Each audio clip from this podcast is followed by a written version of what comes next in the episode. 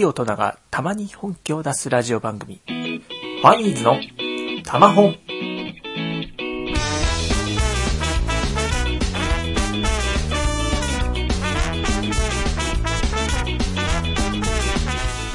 はい、どうも、ファニーズ編集部編集長のアロマです。えーファニーズの玉本第2回目をお送りします。えーこのですね、オープニングトークだけはですね、ちょっと別撮りで、まあ、前回もそうだったんですけど、別撮りをしているんですが、えー本当にですね、一人で喋るっていうのは難しいですね。まあ、相手がいないというのもありますけど、なんかこう、誰に喋っとんねんみたいな、こう、自分でこう喋りながら自分にこう、心の中で突っ込みを入れてしまうというのもありまして、なんかこう自然じゃないんですよね。まあ、本編の方ですね、えーは、えー後半戦で、えーザトピック君とですね、私が2010年ハマったものを喋っているんですが、改めて聞き直してみますと、本当に自分のしゃべりのこう、不甲斐なさにですね、もうちょっとへきへきしてしまうと言いますか、まあ本当容量を得ないと言いますか、なかなかですね、こう自分の好きなことをですね、こう人に伝えるっていうのは難しいですね。えー本当に、えー自分なんかは進行役としてずっと聞き手側に回ってた方がいいんじゃないかっていうことを改めて感じたわけなんですけれども、まあこの番組をですね、始めた以上、そんなことは言ってられないということでですね、こう、私のこの喋りがどれだけ上達するのかという部分もですね、まあある意味、聞きどころとして皆さんに聞いてもらえればいいかなとも思ったりしちゃったりしちゃったりみたいな感じです。えーというわけでですね、こうちょっとテンションが変な感じで上がってきたところで、えー本編の方をお聞きく、おき、お聞きください。どうぞ。カミカミやな。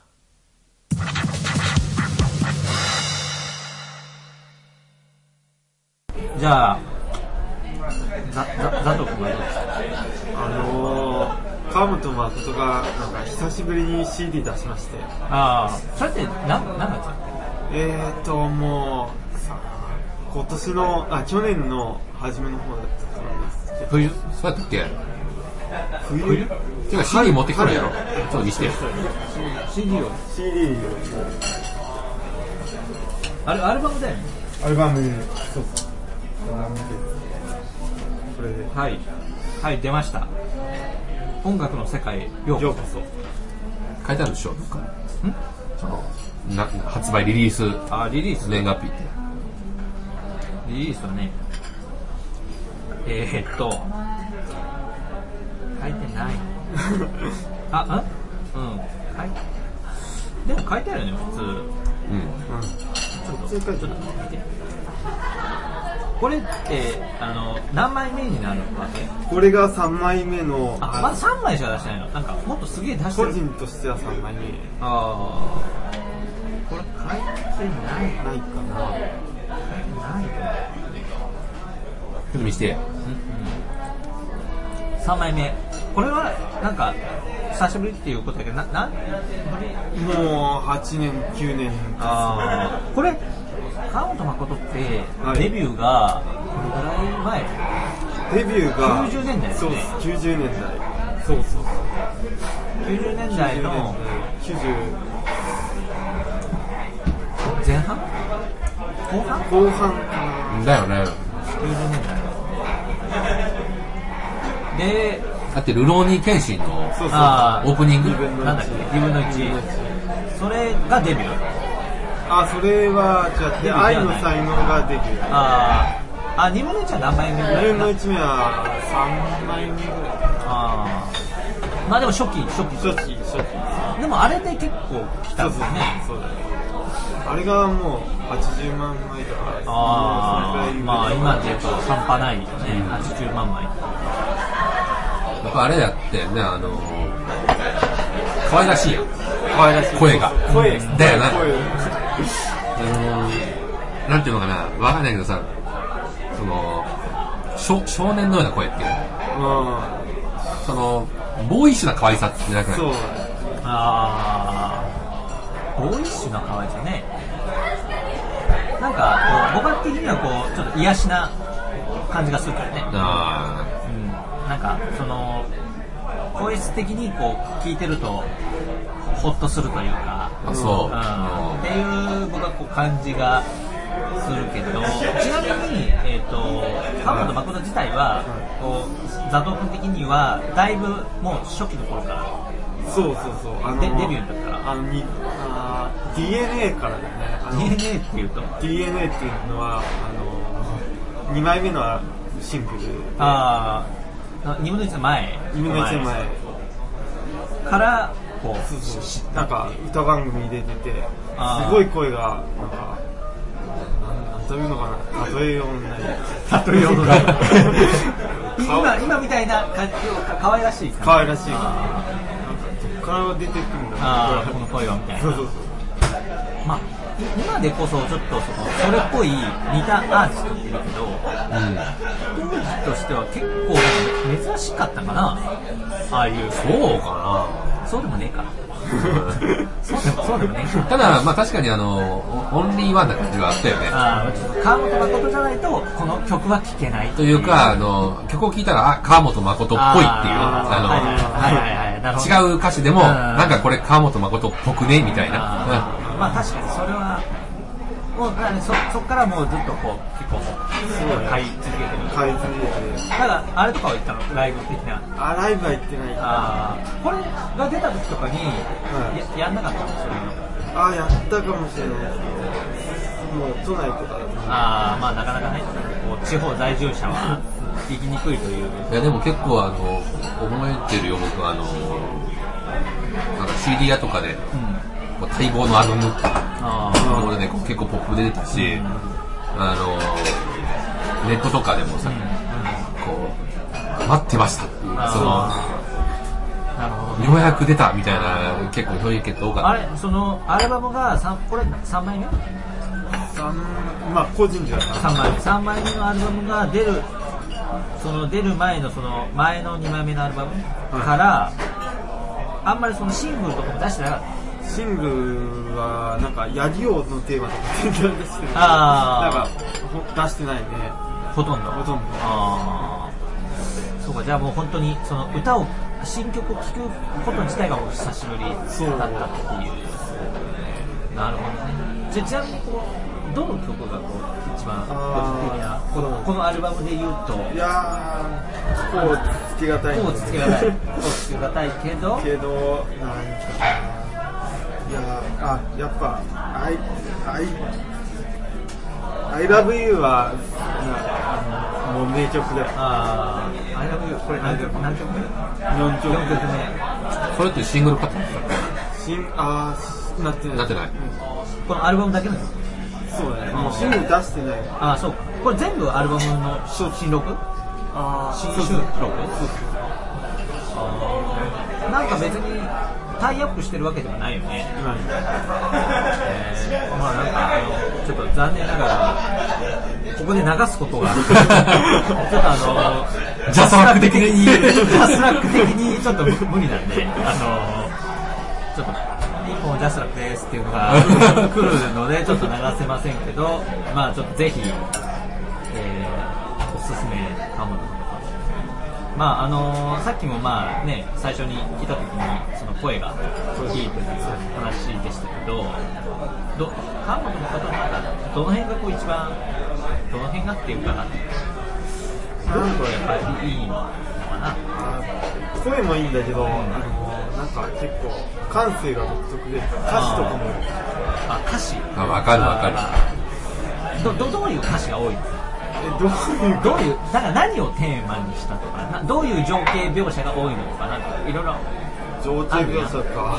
僕は結構少年っぽいなと思う。そうあそうだね。あーそのぼ僕視点僕僕僕って感じ。その僕っていう女って感じ。あー。僕僕僕女。僕女。僕女系ショートヘアの。あーあー僕女いいね。なるほどね。そうかまあ。そうかでも二分二分の一とかもそうかそうだそんな感じかそんな感じだね確かにそうでしょうんまあ確かにそうやまあそういうちょっとなんかげ元気っぽい感じっていうか、ビビタミン系のだから本当にそのか可愛らしい女の子っていうかその爽やかなか可愛さっていうのかな、その運動部でいうとあの陸上部とかやってそうな女の子みたいなイメージなるほどねいやでもこのアルバムすごい女っぽくなった。あ本当マジで？あそうなのすごい聞いててなんかあーちょっと可愛いなって。えそれ ザトテック的にはどうなのよ？その僕は結構そのなんていうのあの残念ながら僕このアルバム聴いてないんだけどさ、うん。その昔のイメージっていうのかな？その僕女誠？が結構好きやってんけどなんかこれはこれでいいな。って本当しちゃう全てを受け入れてる感じが。ああなるほどね。じゃあちょっとその8年のブランクを経てこうだいぶ印象も変わったっていう。でもなんかこ個人的な視点というかあ独特なところがまだ出てくるーな。るほどね。なるほどね。これってどうなの？その去年その去年の初めぐらいにまあ出て、今後もなんかや続けるのかああなんかもう歌手活動やってると思うんだけど、うん。アルバム的にはもうまだちょっとあーアルバムとかなんかシングル新曲っていうのはどうなのちょっとどうなのかな？まあま今のところだそういう予定はない。なさそうだな。あー。まあでもねそのそんなにそんそれだけ好きだったらもう結構ねあの何回何回聴いてもいいっていうかあそうだね。なんかこう骨の髄まで楽しむじゃないけど、そういう楽しみ方もまあできるよね。できるね。なかなか結構ねあの売れてるアーティストとかって、うん。なんか毎月リリースとかあるやん。ああわかるわかる。あれもなんかそのすごいハマってる時はすごい嬉しいんだけど、ん。なんかトントントンって出た後にこうなんかパタッと止まったりとかして、うん。でなんかその3ヶ月連続リリースとかだとなんかなんていうのかなその勢いに乗ってる状態だから、うん。曲調曲調っていうかその似がってくるっていうか、まあまあまあわかるわかる。あの確かにこれも好きなんだけどちょっとそろそろ違うのも聞きたいなっていうのはやっぱりある程度期間を経てなんかちょっと熟成されるじゃないけど寝かせてそうそうそう。寝かせてこうおなんかこんな一面もあったのかみたいな。っていうのは確かにまあまあ8年はちょっと長いけど。8年はちょっとなんかねあのもうそろそろ出してほしいなっていう感じになってくるけど。まあ確かにねそういう意味ではなんか川本誠以外だとなんかなんかに似た人とかって好きな人いるの？似た人か。まあ別に似てなくてもいいけど。あの「みほみほまこと」っていう CD があって。日本美誠？それはアルバム名？アルバム名。これこれ？これじゃなくて。別の人？朝日美穂とかっていう人がいて。あその人の曲が好きなそその人はあのなんかななんだどうなんかどういう人？全然聞いたあことない。のインディーズの。あインディーズなんや。まだメメジャーデビューメジャしてるーしてえ。ー、うわこれちょっと似た感じがするいや似てない。似てない。似てはないけど、うん。なんかそのな一緒にやっなんだっけ？美穂美穂さん？みほみほまこと。あじゃあみその森あ朝日美穂と森林美穂と川本誠あー。赤本誠も関わってるの？そうそう。そう3人でやってて。それでユニットか？そうそうそう。ああそう。なのみ美穂美穂誠って名前を取ってそうそうそう。あそういう意味か。そうそう。ああのー、これ知ってるのかわかんないけど川本誠っぽいなってちょっとだけ思ったのがそのあの田村パンって知ってる？あししあなんか聞いたことある聞いたことあるだけやけど。うんあの田村パンがなんとなくその全然曲調とは違うんだけど、うん。そのなん雰囲気っていうのかなわかんないけどがちょっと川本誠の世界観に通ずるもんがあるなってちょっとだけ思ってたんだけどああなるほどね。結構でもあれだよね。あの男性女性両方ファンが多そうだねカモリあー多いと思うなるほどね。まああれやっぱり2010年はそれが出たっていうのが個人的にビッグイベント。嬉しかったね。ああなるほど まだやっててまだまだ出すんだねみたいな。出す気あったんだねっていう。ああなるほどねもうなんかああとはなんかこう新しいこう発掘されたやつとかってなんかなんかああある新しくかこれがちょっとなんか来そうじゃないみたい個人的にあーどうかな個人的に音楽のとこではないないあだおあ音楽以外で音楽以外音楽以外でも別にいいけどなんかなんかなんかある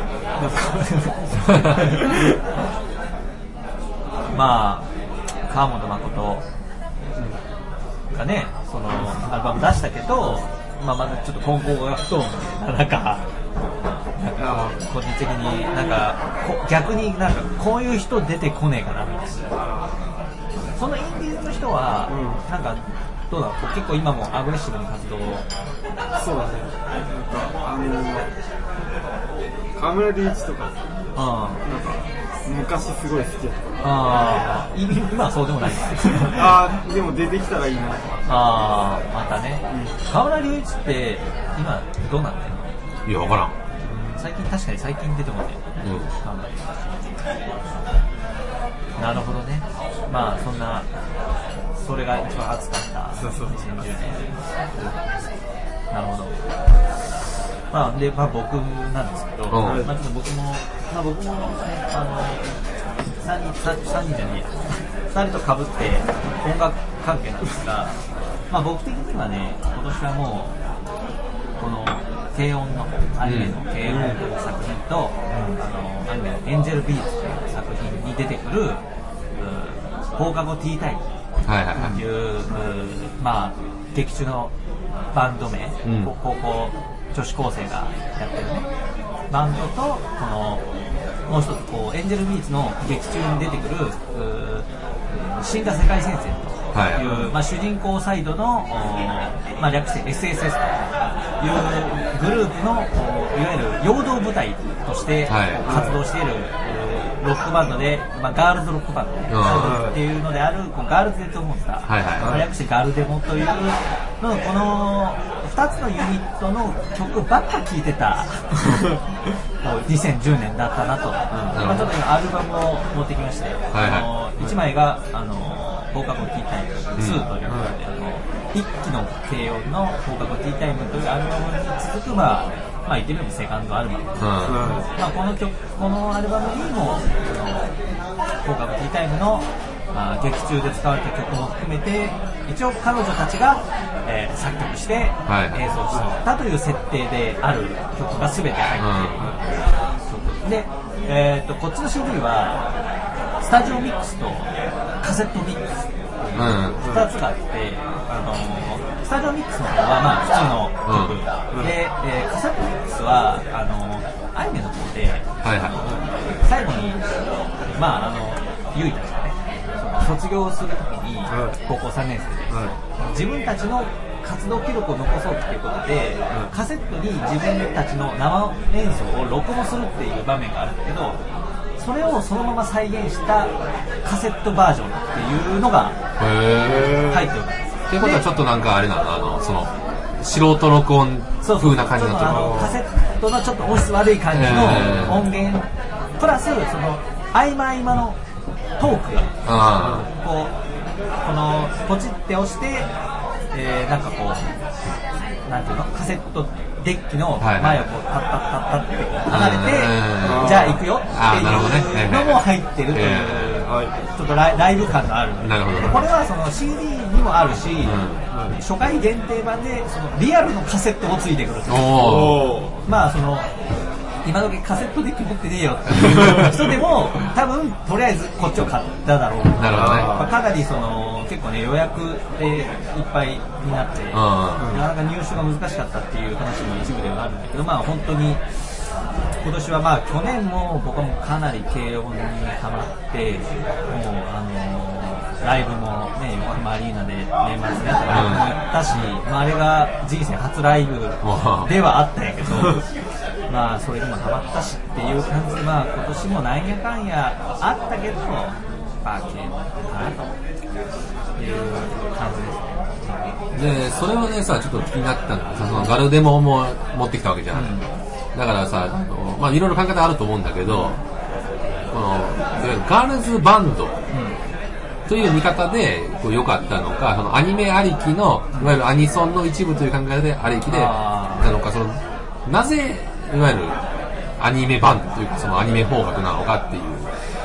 あーまあ僕は今日そのロックが好きっていうのがね、まあ、僕あってでロックの中でもそのあんまりその日本のロックは全然聞いてなくて、うん。あんまりどころか全くと言っていいほど聞いてないというかまあ聞けばねそれなりにこういいバンドとかいいねグループとか見つかるのかもしれないけど、うん。僕はもうもっぱらあの洋楽はいはいはのうん特に、えーバロックの中でも、まあ、パンクとか、うん。あのオルタナティブロックはいはいはい。というふうに分類されるのが好きでで、まあ、あのパンクだと、まあ、アメリカ、うん。アメリカロックもあるしいわゆる、まあ、本場と称される UK ロック、イギリスのおロックバンドっていうのも、まあ、両方それぞれ好きなんだけどやっぱりまあその素地があって、まあ、その中でそのいわゆるなんて言うんだろうねその軽音で言うと軽音の本格的点で言うと、ん。そのえっとちゃんとロックしてるっていうかそのなかなかあの音楽的な話なんで、ん。僕もあんまり理解してない部分が難しいけどちゃんとロックしてるんだけど、そのポップなうん。そのなんていうのかなこうガール的な、ガール的なっていう。僕はその洋楽とかではほとんどその女性ボーカルの,、あの CD とか買ってないしそんなに好きじゃない、はい。やっぱりロックはうん。男が歌ってやっぱりその声とかも結構ね男の男らしい声で歌う、えー結構あの歌が好きなんだけど、はい。その今回そのアニメのそのちょっとライトな一見ね、そういうあのアニソンっていうくくりで言うとその、えーちょっとまあ一時期は電波ソングみたいな感じで流行ったけど、うん。そういうなんていうかなそのアニメ版にしかこう受け入れられないじゃなくて、その今回その軽音も軽音っていう爆発的なその作品自体がすごい人気出たのもあるけど一つその軽音音楽っていうものがその一般にも受け入れられたっていう意味では、その一つうちゃんとロックしてるっていうか、まあ、あのそのなんていうのかな、うんまあ、そそういうふうにしか言いようがないんだけど。要は楽曲がまあ良かったそうという楽。曲が良かったその作品もちろん作品にしての思い入れっていうのもあるけど、その曲単体で見てもすごく良かった、なるほどね。で、これでさ、見方なんだけどさ、あの、要は、例えばこの放課後ティータイムで言ったらさ、アニメベースだからさ、例えばユイが歌ってたり、ミオが歌ってたりするわけじゃないですか。ただまあ一方で、あの、リアルな話をすると、豊崎亜希が歌ってたりするわけじゃない。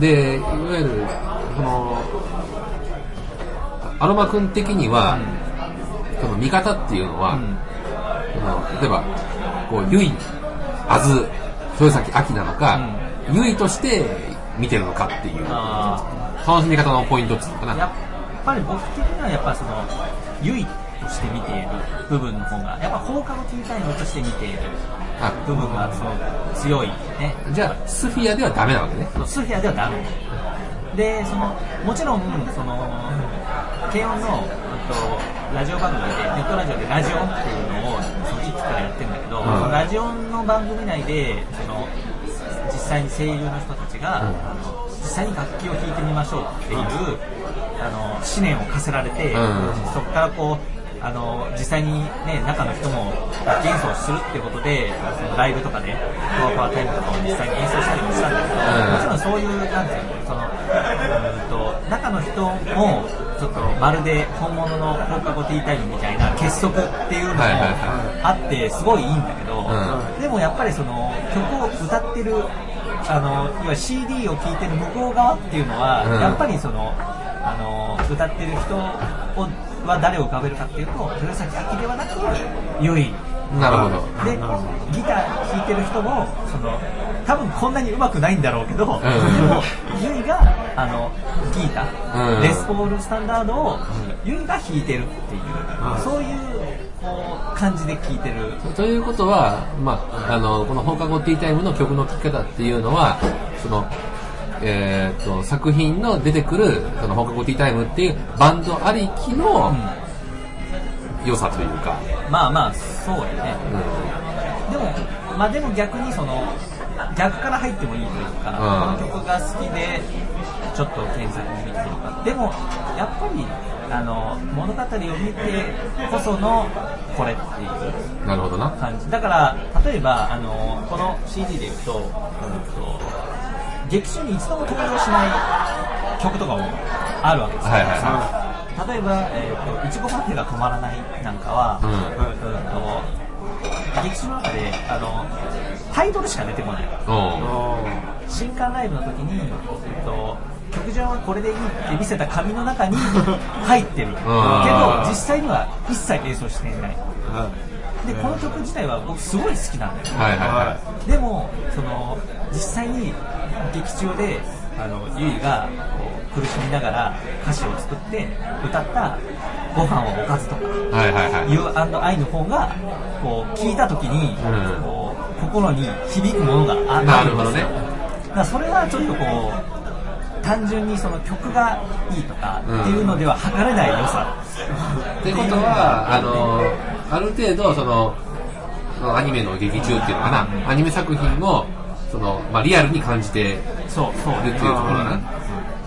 だね。だからやっぱり、うん、そういう意味ではあのそういう意味ではその共通するのが、このこっちのガルデモの方うん。ガルデモは、うんといわゆるアニメキャラクターがあバンドを、うんと作ってるっていううん。設定なんだけど、実はその劇中で普通に喋ってるセリフの人はいわゆるアニメの声優さんがやってるんだけど歌パートになるとガチの歌手が声を当ててる。はいはいはでそのガルデモは、えーと劇中の中でボーカルが交代してるんだけどそのせ一番最初に岩沢さんっていうこれキャラクター名、うん岩沢さんの中の人は沢篠みゆきっていう声優なんだけど、うん。あの歌はマリナさんっていう歌手の人やってる、はいはいはい。でその後にあるユイ。ユイっていう人はあの中の人は北村エリっていう声優がやってるんだけどキャラクターは歌になるとあのリサっていう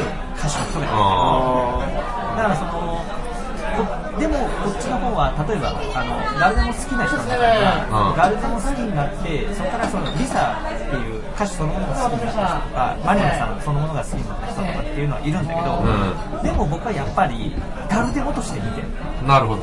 あくまでもそのマリナさんが実際はあのあのガルデモのクローソングとか、うん。アルケミーとか歌ってるんだけど、でもあの岩沢さんなんだよね。なるほどね。岩沢さんが歌ってるっていう、そそれがそのいわゆる現実世界に飛び出してきたっていうだからそういう楽しさがあってだからそのガルデモに関してはガルデモも去年の夏かな、うん。夏に1回ライブツアーの追加公演で大阪があってでつ追加の前の公演とかに行けなかったから大阪公演の方に行ったんだけど、ん。それもこうガルデモガルガルデモツアーだけどまあリサう半分リサのツアーっていう感じで、まあ、あのリサがメインで歌ったんだけど、僕はあくまでもガルデモのツアーでユイが歌っているっていう体で見に行った、まあで楽しんだ。っていうまあ、っていう感じだから、ね、ただただしそのガルデモの場合はあの正直そのエンジェルビーツっていう 作品自体を、まあ、あまりあの全部見たんだけど、あのいまいち面白さも 面白さがよくわからなくて、であのまあちょっと知らない人のためにちょっとまあ話すると結局死後の世界。の話で、死んだ世界戦士っていう人たちっていうのはその死後の世界にとどまってその成仏しないようにあの抗うっていう集団、まあこ高校生うん。たちなんだけどそのいわゆるそれを良しとしない、まあ、天使。はいはいは子がいて、まあ、天使はマジ天使というね。天使がいて、その天使を倒そうっていうい。はいはい。集団なんだよ、あの死んだ世界戦士なんだけどその天使の他にもその死後の世界にはいわゆる NPC っていうノンプレイヤーキャラクターはいはっていうそそのいわゆるガヤ、ガヤがいっぱいいてそのガヤはこう真面目に生きてるの。その世界。真面目に生活してるんだけど真面目に生活してると成仏しちゃうから、はい。真面目に生活しないようにししてる人たちが、うん。言ってみればまあ普通の学校生活の中でのはい不良みたいなうん。感じの人たちでいるから、天使ちゃんは生徒会長だから、ちゃんとね規律を正さないといけない。はい攻撃を仕掛けてくるわけなんですけどその NPC を巻き込むことは良しとしないからうん。NPC をこうどっか一箇所に集めてるうちに天使ちゃんを倒そうっていうことで生まれたのがこのガルデモっていう陽動部隊。ガルデほど。モが行動であのライブをやって、うん。NPC がいっぱい集まってわーって盛り上がってるところを利用してこうあのひ一作戦を起こすという、はいはいまあそういう設定なんだけどあのぶっちゃけて言うとこの物語のコアにガルデモって果たして必要だったって言われるとなんかちょっと甚だ疑問。あそのロックバンドっていうあの設定じゃなくても別に良かったんじゃないかっていうふうに思うんだけどでもそのまあ軽音に始まりそのなんかすごく今アニメと音楽とコラボレーションっていうかそれがなんかすごい強い切っても切れないようなつながりあそうだな。っていうのを感じてでいわゆるあの、まあ、すごい昔とかも、ん。そのアニメの主題歌にものすごい有名な、ん。歌手の人とかをオープニングエンディングとかに使ったりとかしてやっぱそのアニメのアニメソの主題歌を歌えるっていうのはその歌手としては一つのステータスだったっていうのがすごい昔からあってだから今それがなんか復活してきてるわけじゃないうん。逆に言えばその、名も名も知れない人とか、ん。あるいはそのアニメ発祥でそれがメジャーの方に。行くとか、はい。そういう流れが今すごく強いのかな。と。そうやね。あのー実際ねあの2010年のオリコンのトップ年間トップ10って嵐と AKB しかなかったらしいんだけど 結局、まあ、嵐も AKB もさっきのアイドル、ん。でさっきのアニメもさっき言ったキャラソンっていう,、いうふうに考えると今 CD ってさあの売れないんだよ、んそのコレクターグッズなんだよ、んもはや、だからその付加価値。うん。そのあえてその CD を買うと。CD をあの iTune じゃなくて、うん、そうそうそうそう。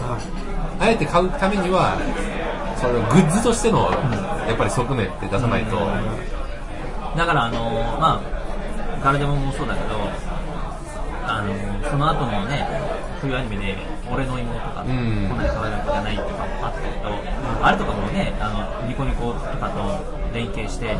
あのね毎回エンディングテーマを変えてきたりとか、うしてるしであのオープニングのねクラリスっていう謎の中学生ユニットを作って、あのそういうのを売りにして、出してきてるっていうのを考えるとやっぱりその一つアニメの顔っていう形で、うん。そのオープニングエンディング含めてこうかなり歌歌っていうかそういうところに重点を置いてるのかな。だから今後なんか楽しみなのはうん。検温は終わっちゃったけど、まあ、映画はあるけど、ん。検温終わっちゃって次なんかどんなこうアニメ初の音楽ムーブメントを起こしてくれるのかなというのなるほどね。がすごく楽しみだしなんか逆にあただアニソンだからっていう理由でなんか弾かないのはもったいないからなんかそこからその他の人にも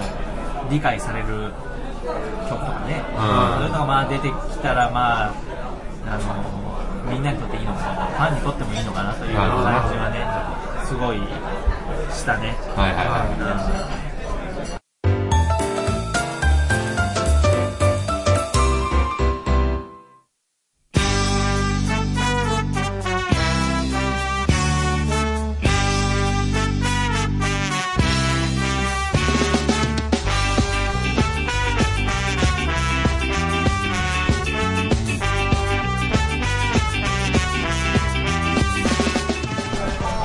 はい、というわけでですね、今日は、えーこのまた居酒屋から、えーファニーの編集会議新年一発目を、まあ、取ってきた、だだ大丈夫。取取ってきたわけなんですけど、あのーまあ、ちょっと最初に言い忘れたけど、まあ、今後ね、まあ、今日は、まあ、特特別編的な、ね、感じで、まあ、ややったとして、今後、なんかどうどういうコーナーをやっていくべと、はいはあのー、こ多分多分っていうか、その編集部的にこのみんなが集まれないから、なかなか多分基本的に僕が一人で喋ることになると思うんだけど、じゃあ一人で喋った時にその持つのかっていうのを考えたら、まあ、いくつかコーナー的なものを設置した方がいいのではないかと。い。まあな。ということで、まあ、考えたのが、えっ、とね、一つ目が、まあ、一つ目っていうか、まあ、ちょっとしたフリートークはああ、まあ、あるにして、まあ、それはまあコーナーではないけど、っていうのがありつつ、コーナーとしては、えーまあ、一つがアロマズレポート。何それ？これは、僕が、なんか、やちょっと本気出したことを喋る。はいはあのーこれやってみましたみたいな。例えばあのちょっとこの今話題のこの映画を見てきましたい。はいはあるいはまたあの、えー、同人誌でもやったようにちょっとこの作品の聖地昨日行ってきました。なるほどね。まあ、はい。昨日か先週か、うん2ヶ月前かなんかわかんないけどそれでやってきてなんかこんなことでしたみたいなのを、うんまあ、あのブログとは別にあの、まあ、ぶ写真とか載っけないから、まあ、ブログとは別にこんなことを言ってこんなちょっとおもろいことが現地で起こりましたみたいなことをまあ喋っていこうかなというのが、まあ、アロマズレポートい。はいはただまあ基本的にあの本気出してない時の方が多いから このこのコーナーがそのどんだけやるのかっていうのは分かんないけど、うんまあ、今のところそんなことをねい。はいはい。でもあれだねこれ例えば屋外のあの例えば何かやったっていうのを、君らが録音してそれをこう僕にメールとかで送ってもらうとかっていいの頼んでいいの。うんできなくはないけど、今まで字でやってたのを、あえて音声でやるの。いやあのまあ、うん。まあいいかまあまあまあおいおい考えましょうまあまあそれはおいおい考えるとしてで、えーもう一つがあー今日は、まあ、内輪であの内輪の人を呼んであの3人で喋りましたけどあのまあ今度はねちょっとこういわゆるオタク的なあーものをこうちょっと人とは違った視点で楽しんでるとかねうん。あるいはあーなんかよりディープはいはい。もはや研究しているまで でもいいような人とかあーまあなんだろうあとはまあ個人的にちょっと喋らせろというような ちょっと物申したいという人がいたらもしかりそういう人を呼んでまあ今日みたいな感じでまあ今日みたいな感じほど緩くはないけど、うんまあちょっと僕がインタビューをしながらその人に語ってもらうといううん。なるほど。コーナーがはいはあるんですよ、これがタイトルが「ゲストさんマジゲスト」コーナーで、うまあ、ゲストの人に喋ってもん。はい。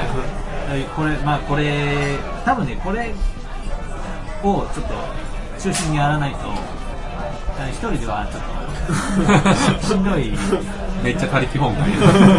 しんどいのでちょっと他の人にちょっと喋ってもらう代わりに喋ってもらおうかなという、まあそんな感じですよなるほど。まあそのまあコーナー言うても2つしかないけど、うん。まあいいんじゃないとりあえず。まああのーそれでややって、えーまあちょっと反応をね